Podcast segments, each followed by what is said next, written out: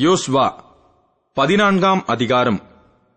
கானான் தேசத்திலே இஸ்ரவேல் புத்திரர் சுதந்திரித்துக் கொண்ட தேசங்களை ஆசாரியனாகிய எலேயாசாரும் நூனின் குமாரனாகிய யோஸ்வாவும் இஸ்ரவேல் புத்திரருடைய கோத்திர பிதாக்களின் தலைவரும் கர்த்தர் மோசேயைக் கொண்டு கட்டளையிட்டபடி சீட்டு போட்டு ஒன்பதரை கோத்திரங்களுக்கும் சுதந்திரமாக பங்கிட்டார்கள்.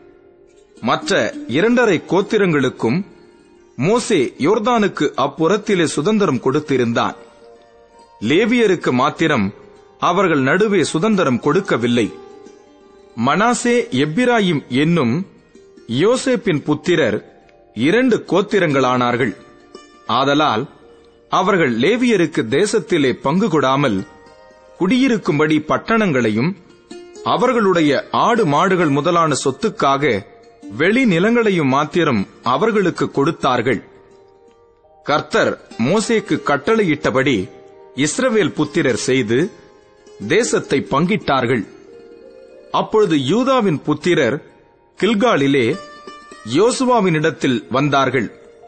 கேனாசியனான எப்புன்னேயின் குமாரனாகிய காலிப் அவனை நோக்கி காதேஸ் பர்னேயாவிலே கர்த்தர் என்னை குறித்தும் உம்மை குறித்தும் தேவனுடைய மனுஷனாகிய மோசேயோடே சொன்ன வார்த்தையை நீர் அறிவீர்.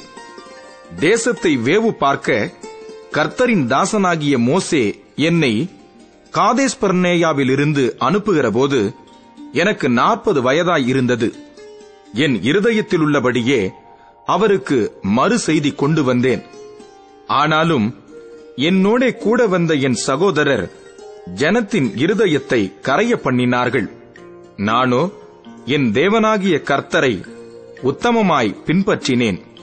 அந்நாளிலே மோசே நீ என் தேவனாகிய கர்த்தரை உத்தமமாய் பின்பற்றினபடியினால் உன் கால் மிதித்த தேசம் உனக்கும் உன் பிள்ளைகளுக்கும் என்றைக்கும் சுதந்திரமாய் இருக்க கடவது என்று சொல்லி ஆணையிட்டார்.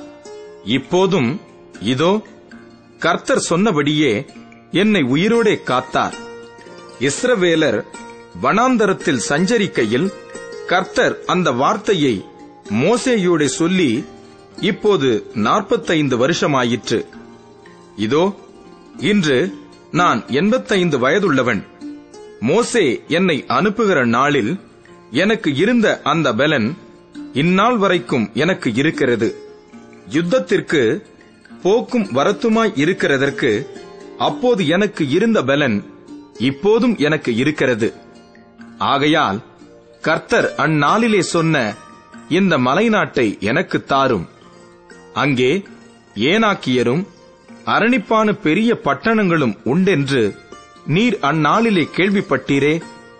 கர்த்தர் என்னோடு இருப்பாரானால் கர்த்தர் சொன்னபடி அவர்களை துரத்தி விடுவேன் என்றான்.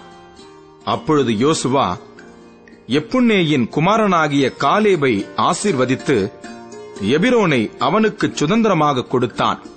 ஆதலால் கேனாசியனான எப்புன்னேயின் குமாரனாகிய காலேப் இஸ்ரவேலின் தேவனாகிய கர்த்தரை உத்தமமாய் பின்பற்றினபடியினால் இந்நாள் மட்டும் இருக்கிறபடி எபிரோன் அவனுக்கு சுதந்திரமாயிற்று.